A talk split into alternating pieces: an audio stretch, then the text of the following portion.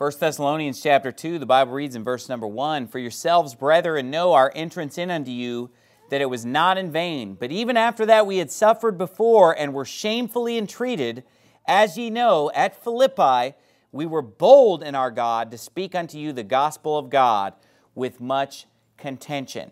Now, in this verse number two, we see right away one of the great themes of the book of 1st and 2nd Thessalonians that comes up over and over again, and that is the affliction, the tribulation, the persecutions that God's people endure. This is one of the things that comes up over and over again in these books. In verse 2 there it says, even after that we had suffered before and were shamefully entreated, it says. As you know, at Philippi, we were bold in our God to speak unto you the gospel of God with much contention. So, three times in this verse, he's emphasizing the opposition, the fighting, the battles, the fact that people are attacking them and treating them shamefully and so forth.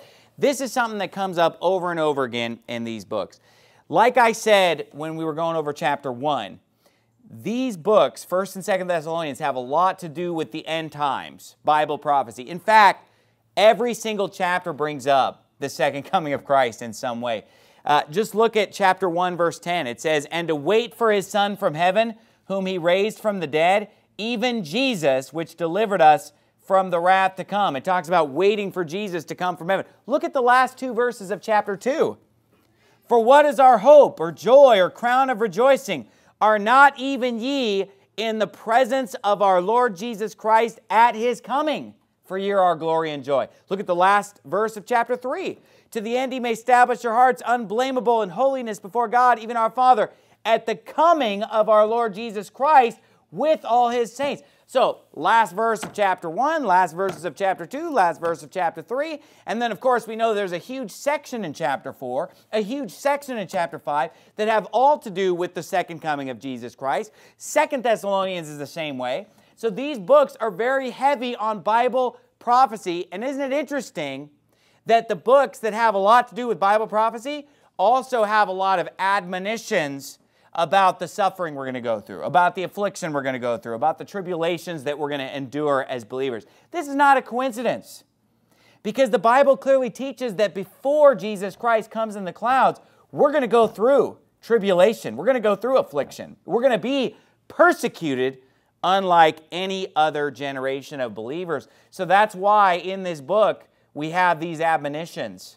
about the fact that there are going to be enemies there's going to be opposition. And watch what he gives them as advice here. He says in verse 1 For yourselves, brethren, know our entrance in unto you that it was not in vain, but even after that we'd suffered before and were shamefully entreated, as you know at Philippi, we were bold. So, what is he saying there? He's saying the fact that they were persecuted did not cause them to back down and water down the message and say, hey, wait a minute, we better be careful. We're being persecuted. We're going to prison here we need to water down the message a little bit because people just can't handle it. No, it says even after they'd suffered, even after they'd been shamefully entreated, they were still bold. And where does the boldness come from? It says, We were bold in our God to speak unto you the gospel of God with much contention. All the contention and fighting did not stop them from preaching the gospel. Now, when it says here, bold in our God, this makes me think of Acts 4.31 when it talks about the disciples being filled with the Holy Ghost. And it says, when they had prayed, the place where they had assembled together was shaken. And it says, they were all filled with the Holy Ghost and they spake the word of God with boldness. According to the Bible, the evidence of being filled with the Holy Ghost is the speaking the word of God with boldness. And here we see them bold in their God. The fullness of the Holy Spirit gave them the boldness to keep preaching even when it wasn't popular, even when they're being attacked and persecuted. Look at verse number three. It says, For our exhortation, talking about their preaching, for our exhortation was not of deceit, nor of uncleanness, nor in guile, but as we were allowed of God to be put in trust with the gospel, even so we speak, not as pleasing men, but God which trieth our hearts. Now he's saying God has trusted us with the gospel. In 2 Corinthians 5, it says that unto us was committed the ministry of reconciliation.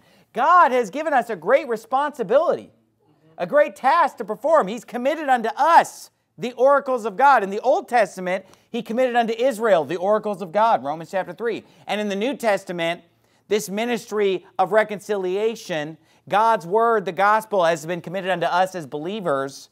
It's been committed unto us as Gentiles that we're going to preach the gospel of God. So we don't want to betray God's trust here. He's trusting us. Right. Imagine trusting someone, say, I'm trusting you to get this job done, and then they just don't show up. Think about that. If you're not preaching the gospel, if you're not a soul winner, if you're not uh, getting out there and talking to the lost and preaching God's word to every creature, then God has trusted you and you're letting him down. He's given you, I mean, if you're saved, you have the gospel, you've been trusted to carry out the mission. He said, Ye are the light of the world. A city that is set on a hill cannot be hid. Neither do men light a candle, put it under a bushel, but on a candlestick, and to give it light unto all that are in the house. Let your light so shine before men that they may see your good works and glorify your Father which is in heaven. And the Bible says, if our gospel be hid, it is hid to them that are lost, whom the God of this world has blinded the minds of them that believe not, lest the light of the glorious gospel should shine in. Don't let God down. He's trusting you. He's entrusted us with the gospel. Now, He's trusted us, of course, to preach the gospel, but not only that, He's trusting us to preach it right. Right. Amen. And the temptation is there to water down the message or to give a sugar coated version. And Paul's addressing that here. He's saying, All this affliction came upon us, we suffered, we were shamefully entreated, but we did not change the message. It says in verse number 5 For neither at any time used we flattering words. What are flattering words? Telling people what they want to hear. And you can see how this is a great end times book. Because here we are in the end times, and the Bible said the time will come when they will turn away their ears from the truth. They won't endure sound doctrine. They'll turn away their ears from the truth and be turned unto fables. Yeah. And we see that happening.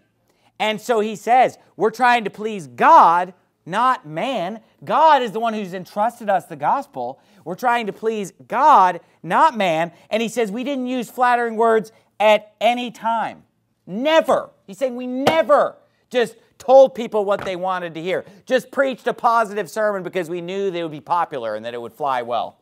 He says, Neither at any time use we flattering words, as ye know, nor a cloak of covetousness. God is witness. And you'll notice that the preachers who preach the most flattering words are the ones with that cloak of covetousness also. See, God talks about putting on the cloak of zeal in the Old Testament. You know, we're talking about the whole armor of God in Ephesians 6. There's an Old Testament passage in Isaiah about the whole armor of God, and he talks about putting on zeal like a cloak. You know, what we ought to be cloaked with is zeal where we're excited and we're passionate about preaching the gospel, getting people saved, doing something great for God. But there are those who put on a cloak of covetousness. And they'll say the flattering words, they'll preach what people want to hear. Why? For filthy lucre's sake. The Bible says, preaching things which they ought not. Why? For filthy lucre's sake. There's big money in preaching what people want. Just ask Joel Osteen. Yeah. I don't think he's having financial problems right now. He's doing great financially. Why? Because he's constantly using flattering words and he puts on covetousness like a cloak. And we could go through all these TV preachers and the preachers that the world will lift up, just like the world will always lift up false prophets. Right, yeah. True prophets of God are always hated of this world. And he says in verse number six, nor of men sought we glory. We weren't trying to get money by preaching what people want to hear, flattering them because of our covetousness. We're not seeking glory of men. We don't want to be lifted up and praised by politicians or on television or just loved of the city council members and governor and the congressmen. You know, he said, No, nor of men sought we glory, neither of you, nor yet of others, when we might have been burdensome as the apostles of Christ.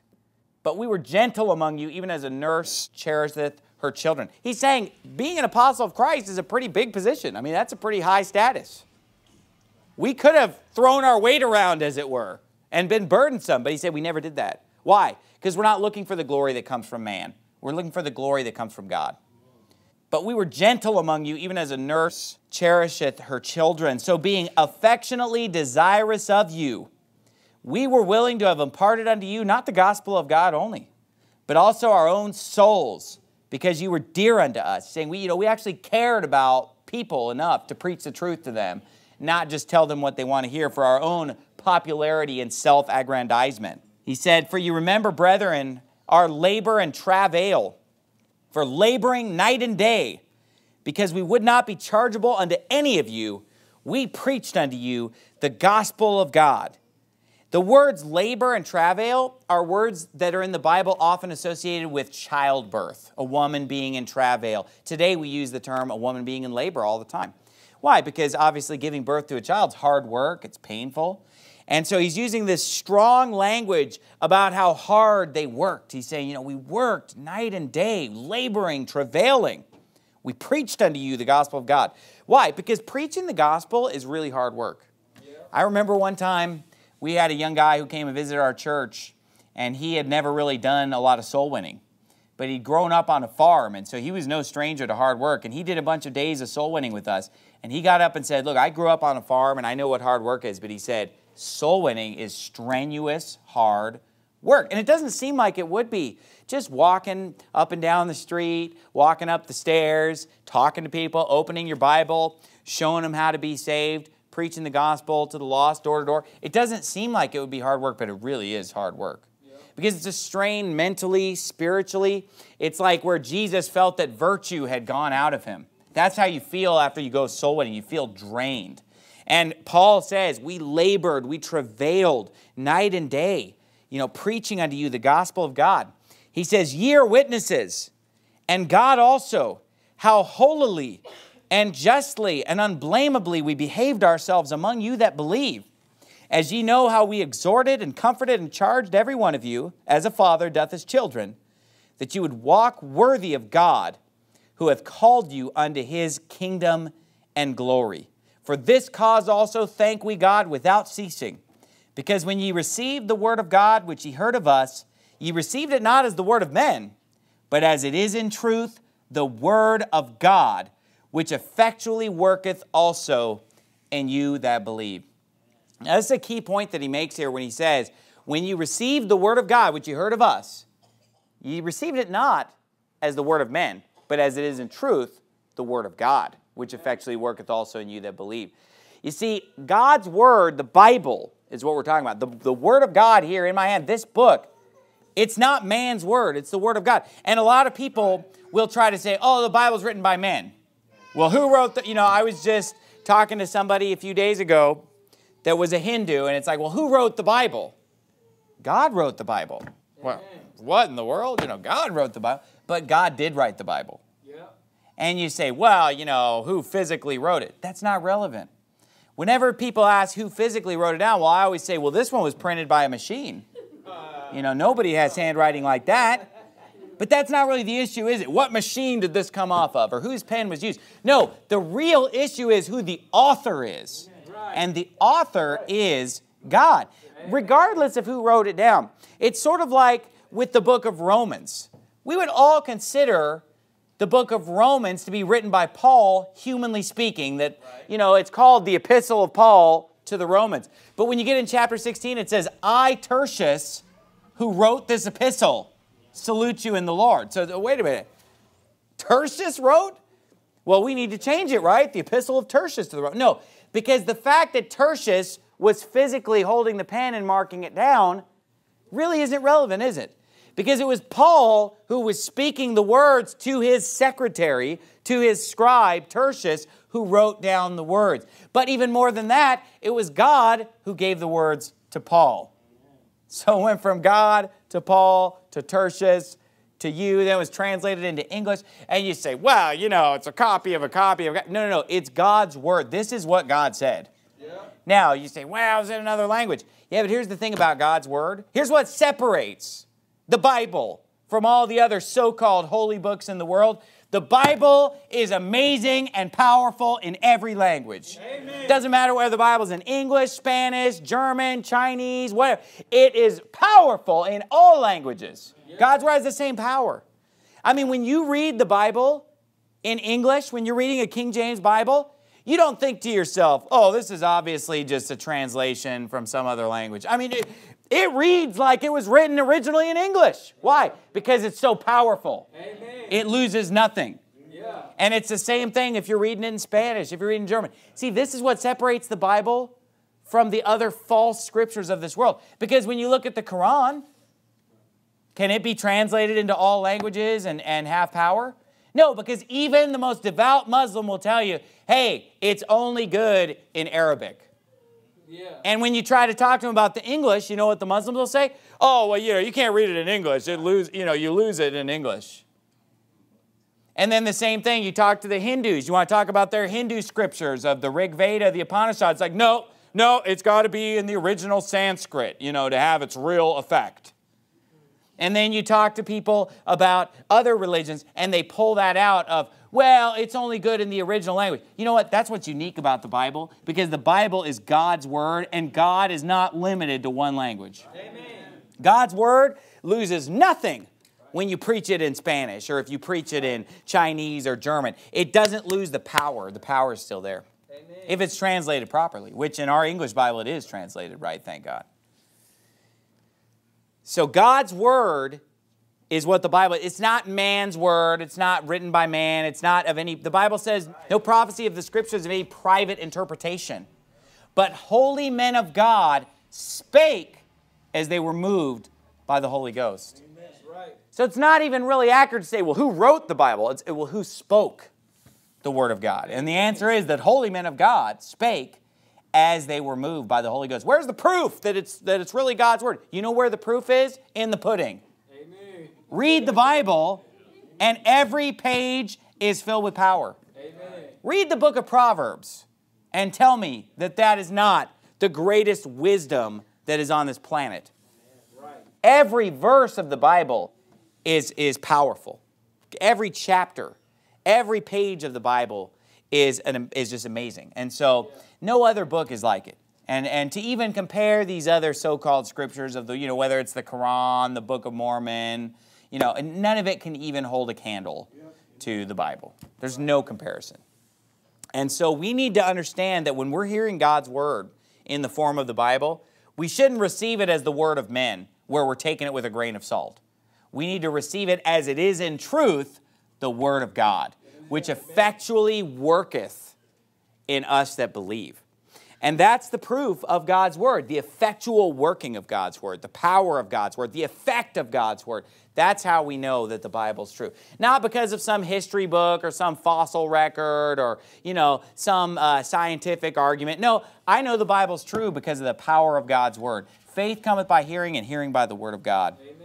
The Bible says in verse 14, For ye, brethren, and for there means because. He's saying the word of God effectually worketh in you that believe, and here's how it works in you that believe.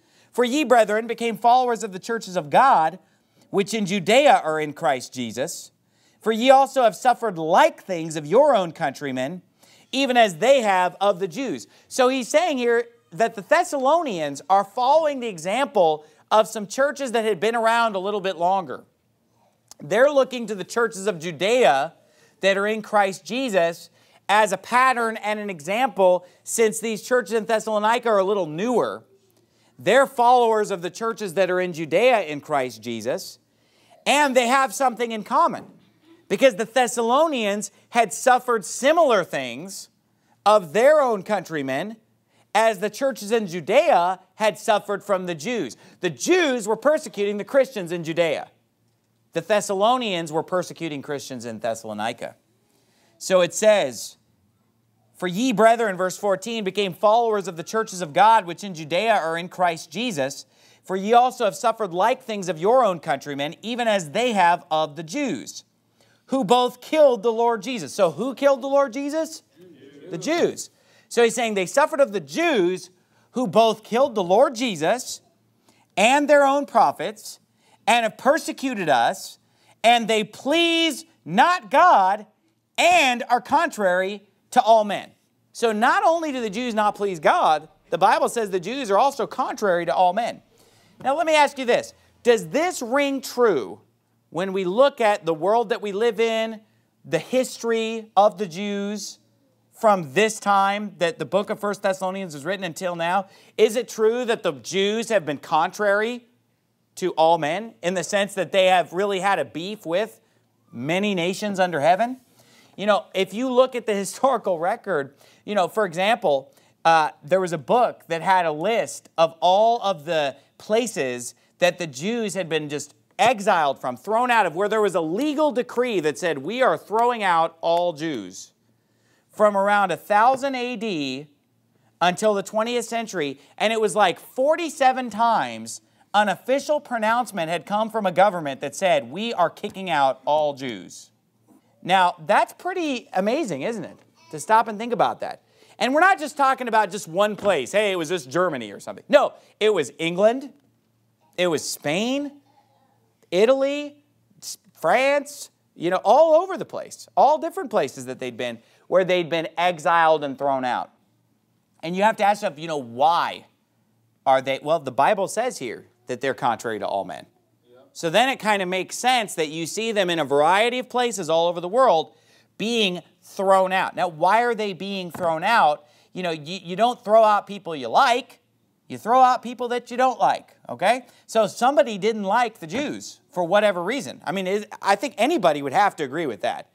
Even the most pro Israel, pro Jewish, you know, foaming at the mouth Zionist would have to admit that the Jews have been persecuted and hated in just about every country that they've lived in throughout history. And the question is, why? if they're such wonderful people. Now, of course, what they're going to tell you is, oh, you know, we're God's chosen people. That's why we're suffering. That's why everybody's against us. Now, Jesus Christ said, You shall be hated of all nations. And then, oh, that's the Jews. But he says, For my name's sake. And you know what name that is? Jesus. Yeah. So when Jesus said, You'll be hated of all nations, you'll be hated of all men, there's one little part that we need to remember for my name's sake. So is that talking about the Jews? No, no way. Because the Jews are not hated for his name because they don't claim the name of Jesus. They reject the name of Jesus. So what makes more sense is to look at this passage which says that the Jews killed the Lord Jesus and their own prophets and have persecuted us and they please not God and are contrary to all men. Now that makes more sense. That's what the Bible teaches. Now, you don't hear this verse preached a lot. In fact, you hear very little preaching out of the book of First Thessalonians anyway, unless it's just the famous rapture passage. But there's all this other teaching that needs to be taken into account. You can't just isolate one scripture and just preach on that all the time. We need to go through every verse of 1st and 2nd Thessalonians. And we're finding all this other information that helps reveal truths about the end times that we're living in. The Bible says here forbidding us to speak to the Gentiles that they might be saved. So this casts a little bit of light on part of the reason why they're contrary to all men. Now, there are various reasons why, and you say, oh, well, you're, you're an anti Semitic preacher. You know, you're a racist. And they'll try to play that anti Semitism card, which is to accuse you of being racial, which this has nothing to do with race. You see, over the last 2,000 years, everyone has been so mixed and mingled. You know, we knew the Jews left Palestine brown and they came back white. So there must have been some serious mixing going on while they were in Europe for a couple thousand years, the Ashkenazis. But basically, during that time, uh, a lot of the people who were of Abraham, Isaac, and Jacob converted to Christianity. I mean, over the course of 2,000 years, when they're living in all these countries, they heard the gospel, they heard the gospel over and over again in different generations. And many of them, over the years, converted to Christianity. And then guess what? They stopped being Jews. Because being Jewish is not uh, an ethnicity, a race. No, it's an ideology it's a religion. That's why in Esther chapter 8, verse 9, it talks about how many of the people became Jews, for the fear of Mordecai fell upon them. If being Jewish was just an ethnicity, just a race, then how could you become a Jew? Yeah. You can't really change your ethnicity, can you? So when we talk about the Jews today, what we're looking at is people who have chosen a false religion, chosen a wicked antichrist religion because the Bible says, Who is a liar but he that denieth that Jesus is the Christ? Right, He's Antichrist that denieth the Father and the Son. They've chosen that. So, all throughout history, many of the Jews ended up getting saved, converting to Christianity, and then they just assimilated with the local population because they stopped caring about their genealogy because they got a New Testament that said avoid genealogies. Amen. And they assimilated in. So, what do we have left today that's a person who's still a Jewish person? Basically, somebody who's just been hanging on to their rejection of Jesus Christ for just generations and centuries. And people who have just embraced an ideology that is built around the love of money. Okay? And you say, well, why are the Jews contrary to all men? Well, because we know that throughout history they've been known for banking. They've been known for charging interest and usury and doing predatory lending. That's one of the reasons why they've been contrary to all men. And then the other reason is that they've been hateful toward Christianity, which is right here in this passage where it says that they persecuted the prophets, they persecuted us, meaning Christians, they killed Jesus, and then it also says that they're forbidding us as Christians to speak to the Gentiles, verse 16, that they might be saved, to fill up their sins alway, for the wrath is come upon them to the othermost. But if you go to your typical prophecy conference today, you go to your typical church where they're preaching on end times prophecy, you know what they're going to tell you? Oh, the Jews are under God's blessing. Look how God's blessing them over there in Israel. And God brought them back to the land, and, and God's got a special blessing on them. And when they go to battle against their enemies, God's right there fighting with them and protecting them. Is that what the Bible teaches about people who reject Jesus and persecute the prophets? Is that what it says? That they are under God's blessing. No, it says the opposite. It says, the wrath is come upon them to the uttermost. Now, this shouldn't surprise us at all because the Bible says, He that believeth on the Son, well, they believe God the Father. No, he that believeth on the Son hath everlasting life. But he that believeth not the Son shall not see life, but the wrath of God abideth on him. See, anyone who doesn't believe on Jesus Christ has God's wrath abiding on them. But not everybody has God's wrath abiding upon them to the uttermost. This is a more extreme wrath of God, right? This isn't just your typical wrath of God because you're not saved. Oh, no. The Bible says the wrath of God is come upon them to the uttermost. Now, there's a passage that's really similar to this over in Matthew 23. Flip over to Matthew 23. Matthew chapter 23. The thing that right away stands out in 1 Thessalonians 2 is where it says to fill up their sins always. That kind of reminds you of something that you may have read over in Matthew 23 that's worded in a very similar way, and it's talking to the same group of people, the Pharisees. You see, today's Judaism, today's rabbinic Judaism, is the religion of the Pharisees. They will even tell you that. If you talk to those who practice Judaism today, they will tell you that they are practicing the religion of the Pharisees. And in fact, there's a famous Pharisee in the Bible named Gamaliel, and he was the one who taught the Apostle Paul back before Paul got saved, back when his name was Saul of Tarsus. He was taught at the feet of Gamaliel. Gamaliel is one of the authors of the Talmud, and he is considered one of their great thinkers of Judaism, you know, who, who laid out a lot of what's in the Talmud. And he's a Pharisee, and they'll, they'll flat out tell you that rabbinic Judaism is the religion of the Pharisees. Well, what did Jesus say about the Pharisees? I mean, he preached pretty hard against the Pharisees. He called them a lot of names and so forth. But look what the Bible says in Matthew 23, verse 13. It says, But woe unto you, scribes and Pharisees, hypocrites, for ye shut up the kingdom of heaven against men.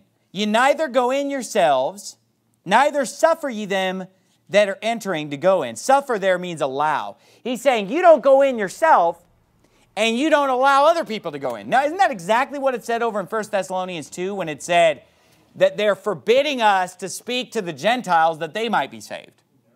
To fill up their sins always, for the wrath has come upon them to the uttermost. And what are they doing here? Neither are they themselves entering into heaven, but he says they're also shutting up the kingdom of heaven against men and not allowing other people, trying to hinder other people from being saved. Now, that sounds pretty satanic to me. Yeah. I mean, it's one thing not to get saved, but then it's another thing to actively try to stop people from getting saved, right. to actively fight against the gospel of Jesus Christ and try to hinder it.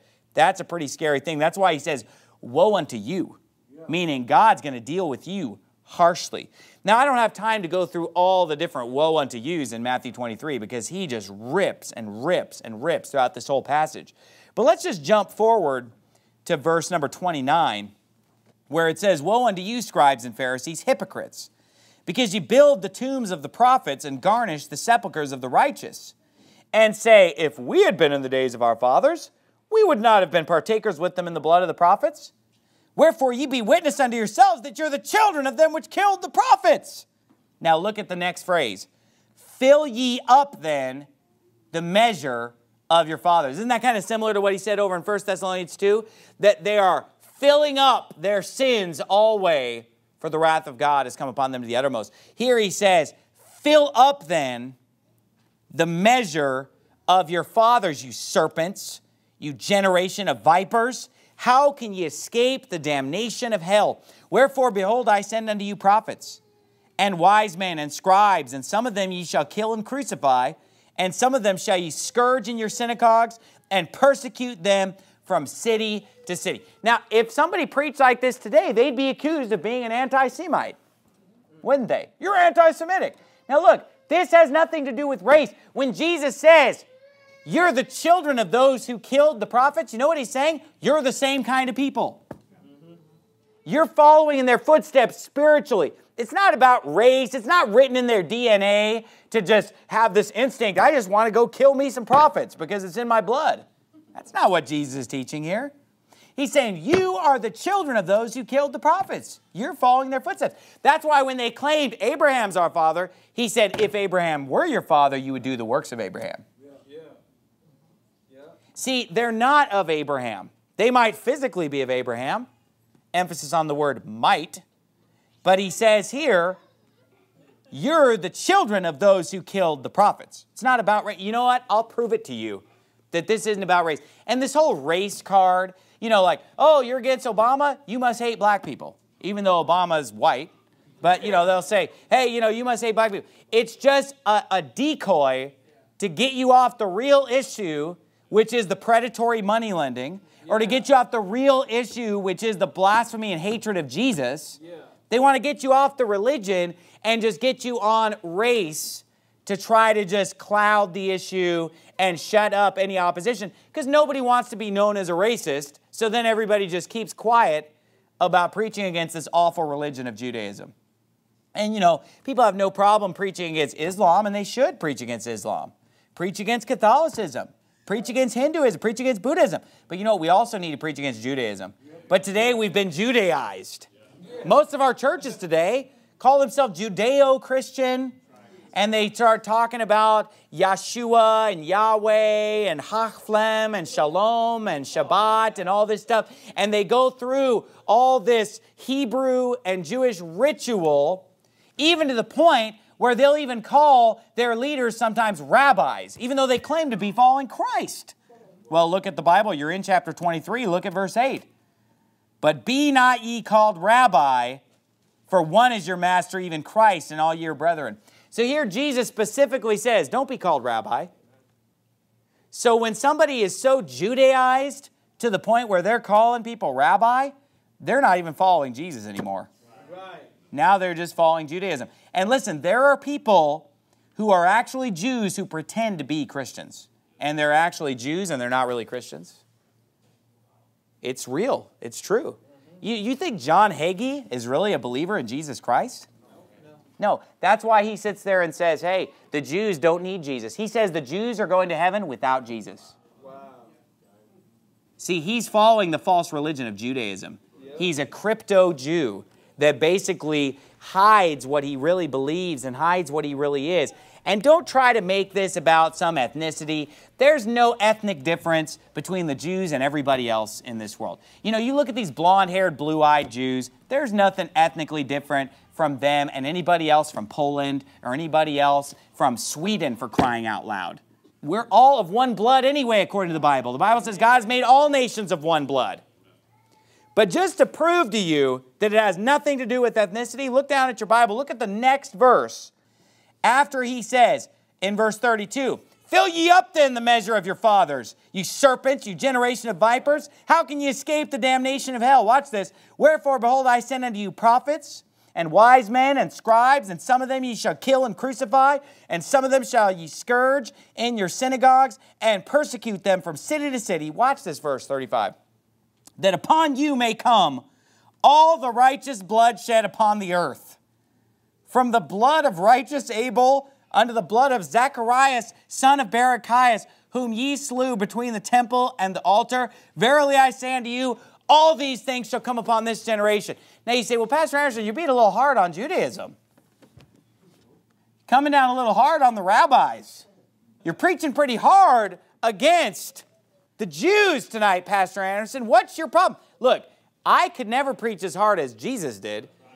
Look, do you, you, don't hear me trying to blame the death of Abel on the Jews. That's what Jesus said. Yeah. I mean, Jesus preached so hard against the Jews. He said, hey, you're responsible for the death of Abel. Yeah. you say, well, how is that possible? That's what he said. Look at it. Does everybody see this? That upon you may come all the righteous blood shed upon the earth. He's blaming them for all of it from the blood of righteous Abel unto the blood of Zacharias, son of Barachias, whom ye slew between the temple and the altar. let me ask you was Cain Jewish? No, because there's no such thing as being Jewish. The word Jew is never even used until 2 Kings chapter 16. This is something a lot of people fail to grasp. That the word Jew is never used until 2 Kings chapter 16. And the reason it's used so late is because it's used after the split between the northern and southern kingdoms. So it's the southern kingdom of Judah where the people became known as Jews. Not the tribe of Judah, but the southern kingdom of Judah, which included a few different tribes. But the northern kingdom of Israel, they were not known as Jews. In fact, if you look up the first time the word Jew is ever mentioned, Israel is fighting against the Jews. So they're obviously not the same there because the northern kingdom was called Israel and the southern kingdom was called Judah, and it talks about Israel and Syria teamed up fighting the Jews. Look it up, 2 Kings 16, that's what it's about. But obviously, we know that Cain was not Jewish. Cain was not a Hebrew. Hebrews are the descendants of Abraham, Isaac, and Jacob. This is way before that. You say, well, then how in the world can Jesus blame the death of Abel on the Jews? It doesn't make any sense. But here's why it's the same reason why he's saying you're the children of the ones who killed the prophets and you're not the children of Abraham. Because this has nothing to do with an ethnicity. That's what I'm trying to get across to you tonight. Right. It's not about ethnicity. You know what it's about? It's about who their spiritual father is, and their spiritual father is Cain. He said, Think not to say within yourselves, We have Abraham to our father. For I say unto you that God is able of these stones to raise up children unto Abraham. God doesn't care what nationality you are red, yellow, black, white, it's not important to him. What matters is who are you a spiritual descendant of? Because the Bible says, they which are of faith, they are the children of Abraham. Yeah. See, if you have faith in the Lord Jesus Christ as your Savior, you're a child of Abraham tonight. And you'll, you don't let these people get you thinking, that, you know, going to some wall somewhere and going like this, and, you know, that makes you a child of Abraham. You know, Abraham never did this in his whole life. Never. He never did that once. say, how do you know? I just know. There's no way he did that. Because that isn't normal, that's why. That's not taught in the Bible. So, this whole funny hat and everything that they do, you know, that's not what makes them a child of Abraham. And yet, Christians all over America, Baptists all over America, are saying, hey, the Jews are God's chosen people. Hey, no, the elect are those who believe on Jesus Christ. Read the New Testament. Amen. Oh, but let me show you in the Old Testament. Get in the New Testament. Amen. The Old Testament has been replaced with the New Testament. Yep. And so the problem is that people today are so hung up on ethnicity. And then it's ridiculous. Then when you show people the New Testament teaching, hey, the Jews are not really God's chosen people, eh, you know, it's us as believers, then they'll come up with some stupid theory about how white people are the real Jews. I mean, have you heard this theory? Oh, you know, the real Jews went to England, the Anglo Saxons, and so white people. So then they just, instead of being like a Jew supremacist, then they become a white supremacist. And then another group will say, no, no, no, no, the real Jews went down to Africa. And it's those that are black. And this is where you have the black Hebrew Israelites. Yeah. We're the chosen people, and you white people are Edomites or Kenites or whatever they try to call you. So you got you got white people saying we're the chosen race. You got black people saying we're the chosen race. You got the Jews saying we're the chosen people. No, it's people who believe in Christ and ethnicity means nothing. Amen. We're all of one blood. But people are so brainwashed like they can't get past that. They can't get through that. So they see this where Jesus is blaming the Jews on the death. He's blaming the death of Abel on the Jews. And they're just looking at it like this doesn't make any sense. But you know what? It makes perfect sense when you get off race and get off ethnicity and just realize that we're talking about a spiritual lineage here a false, wicked religion.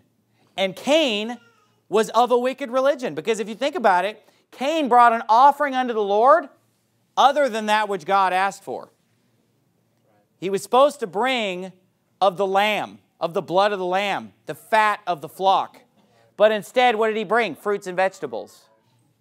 So he brought of his own works, his own produce, and he brought something that he had fashioned from his own understanding instead of what God had told him to do. And they that worship God must worship him in spirit and in truth. And in fact, all false prophets in 2 Peter 2, when we are warned of false prophets, it says, Woe unto them, for they've gone in the way of Cain. So Cain is the poster child for bad prophets. And then it says that they ran greedily after the error of Balaam for reward and are perished in the gainsaying of Korah. So God says, here's the spiritual lineage Cain, Balaam, Korah, and then the false prophets of today.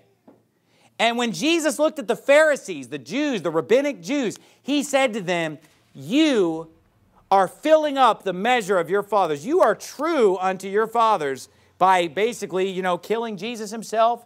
He said, Your fathers killed the prophets. Your spiritual father Cain, all the way back to the very beginning of the Bible, killed Abel.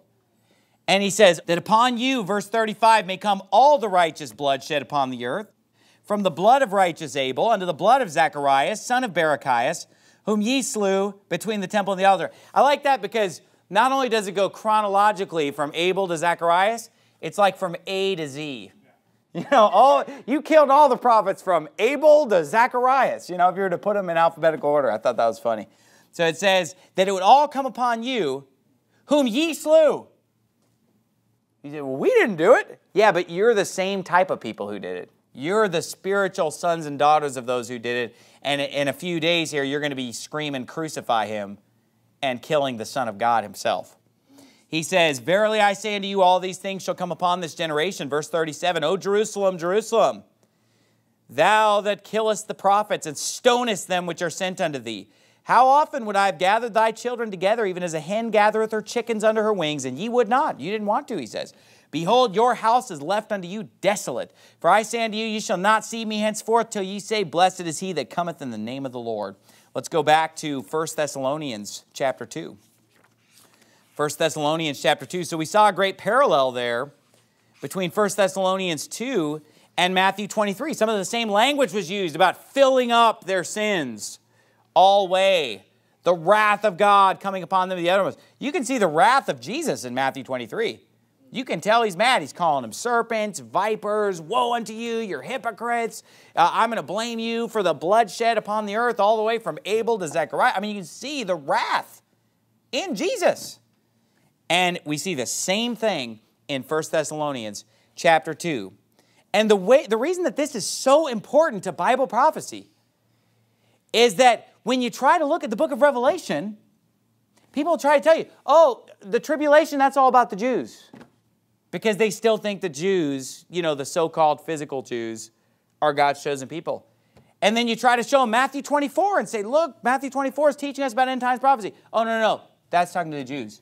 No, Matthew 23 is talking to the Jews. Matthew 24, he's talking to believers in Christ.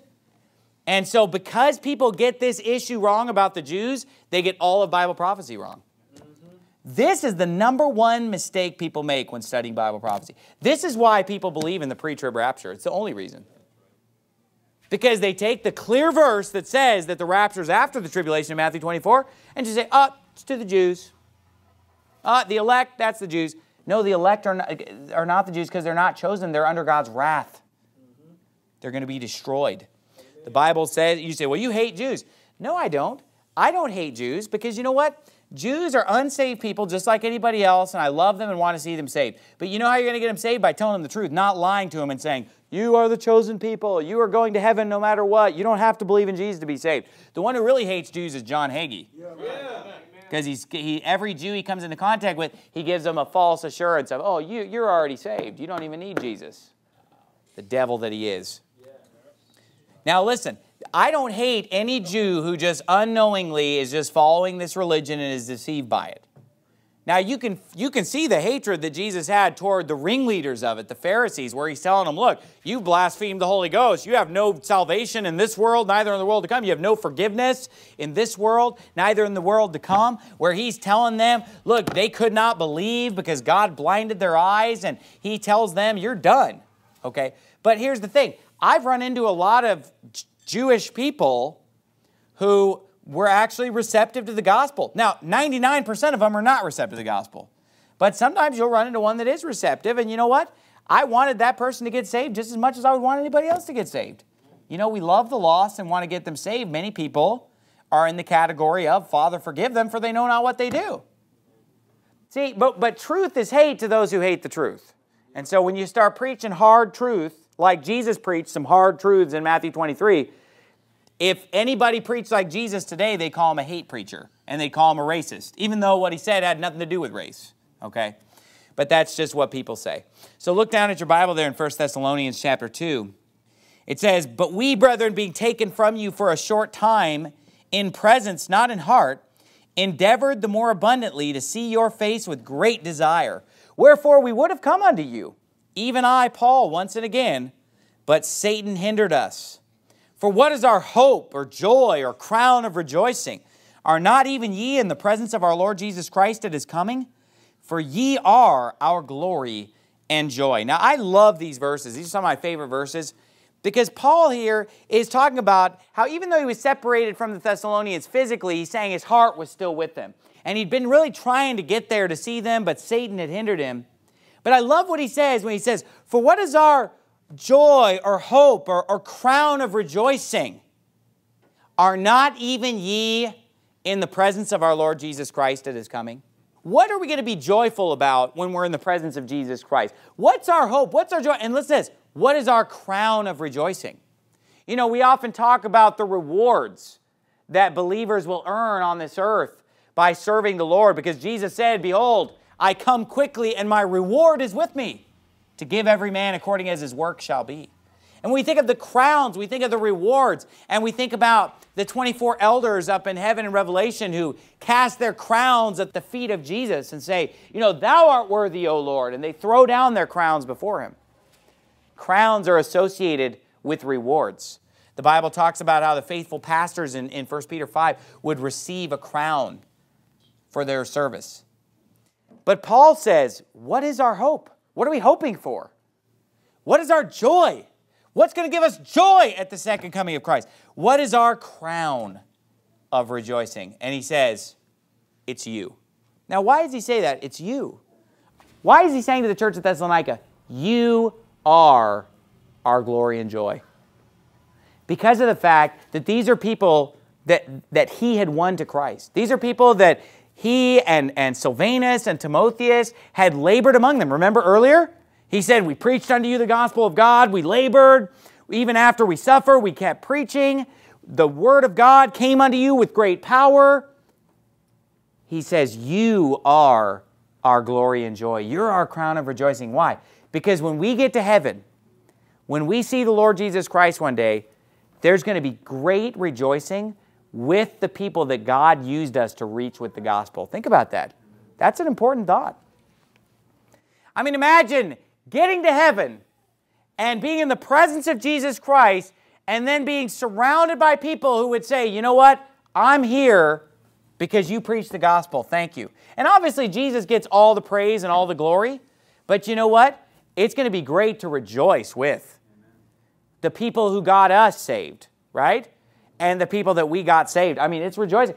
And then the Bible also talks about in John chapter 4 the fact that, you know, one person obviously sows and another person waters, God gives the increase. That's dealt with in other scriptures. But in John 4, he says, Other men have labored. You know, other people have gone and planted seeds. You've entered into their labors. And the Bible teaches that one day, he that sowed the seed and he that watered the seed are going to rejoice together. So one day, when we get to heaven, there are going to be people that we gave the gospel to that didn't get saved, but we planted that seed. And that seed germinated within them. And then later, somebody else came and watered that seed. And then that person got saved eventually. Obviously, God gave the increase. But let's say, for example, you know, I give somebody the gospel, and then later, Brother Dominique went by and gave that same person the gospel. We're going to get to heaven and be like, bam, we did, you know, because it was a team effort. We both accomplished something as a team. And then think about how exciting it's going to be just to see the people in heaven that were won to Christ through our efforts. I mean, that's going to be great. That's going to be huge. But you know what? There's going to be some people that get there and it's like, because they did no soul winning. Okay, did I say there's going to be some people like that? Okay, the vast majority of Christians could not say what Paul's saying right here. I mean, the vast majority of Christians have never won anybody to Christ. So they, eh, they're not even planting the seed. They're not even watering the seed. So they would get there and, and, and miss out on that great joy, miss out on that crown of rejoicing, miss out on that great reunion where you get together with all your co-laborers in the gospel, all the people that you worked with in soul winning, and, and see the successes. Because, you know, it's, it's sad when you give the gospel to somebody and they don't get saved. It's sad, right? But it's going to be great to get to heaven and find out that some of those people got saved later people that you thought didn't get saved, and then it turns out that later they did get saved. You're like, yes, thank you, Lord. It's going to be so exciting for those who are part of the team. Amen. And that should encourage you and admonish you to be a part of the team. You say, what's the team? The team is called the local church. The local church is the team, and the game is soul winning. And God's keeping the score. And if we go out and work hard, and the Bible says, He that goeth forth and weepeth, bearing precious seed, shall doubtless come again with rejoicing, bringing his sheaves with him. And that's what it's going to be one day in heaven, bringing the sheaves with us, rejoicing in the souls that have been saved. Now, a lot of people, they'll get real uncomfortable when you preach like this and say, you know, how dare you talk about people that you got saved? You prideful, arrogant. But here's the thing they're not part of the team. Yeah.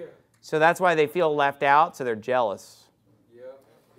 So then they start talking smack about those who are on the team, who are getting something done, who are making something happen. Because they're this guy. Zero the hero. so because they're not doing the works for God, oh, how dare you talk about. Well, how dare Paul say, I become all things to all men that I might by all means save some? How dare Paul say in Romans 11 14, if by any means I might provoke to emulation them that are of my flesh and might save some of them? How dare Jude say, of some have compassion, making a difference, and others save with fear, pulling them out of the fire? We all know Jesus is the Savior, and ultimately, without Him, we can do nothing.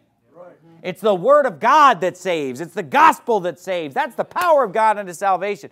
But we have this treasure in earthen vessels that the excellency of the power may be of God, not of us. But isn't it great to be a part of the process? Right. And you know what? If our gospel be hid, it's hid to them that are lost. So you know what? People are going to be thankful that somebody came and gave them the gospel. And if you win somebody to Christ, they're going to thank you for it. I know I'm thankful to those who gave the gospel unto me. I know that you're thankful to those who gave the gospel unto you. It's going to be a rejoicing time, but there are going to be some people who miss out on it because they're the end of their spiritual family line. Because they got the gospel and they hid it under a bushel for their whole life. And they're going to miss out on the rewards. But you know, if you're a part of the team, if you're if you're out there in the trenches, if you're on the front lines preaching the gospel, winning the lost, this is something that you have to look forward to. And I, I know I'm looking forward to that day of, of reunion, of rejoicing. Of course, we want to see Jesus. That's the greatest part about it. But you know, what? we also want to see our co laborers, and we also want to see our spiritual sons and daughters that have been saved as a result of the word that we preached. and it's going to be an exciting time. And it's something that man, woman, boy, and girl can participate in. Every, anybody can open a Bible and show somebody how to be saved. Let's bow our heads and have a word of prayer. Father, we thank you so much for this great chapter, Lord, and for the implications that it has for the end times, Lord. We, we are living in the last days, and so we need to be hanging on every word about uh, tribulation, second coming, uh, scriptures about persecution, Lord. These things are upon us. Help us to be strengthened in the inward man and help us to keep the faith, Lord. And in Jesus' name we pray, amen.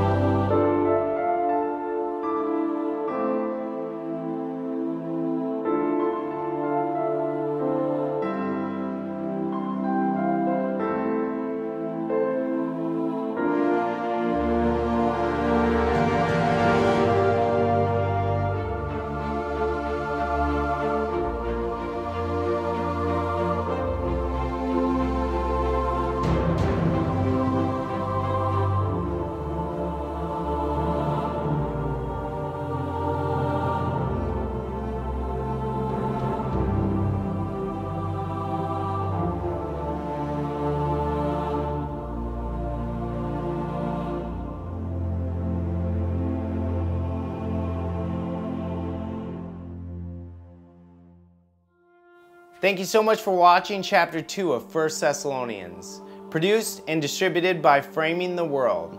FramingTheWorld.com offers a whole variety of books and DVDs just like this. Stay tuned, chapter 3 coming up next.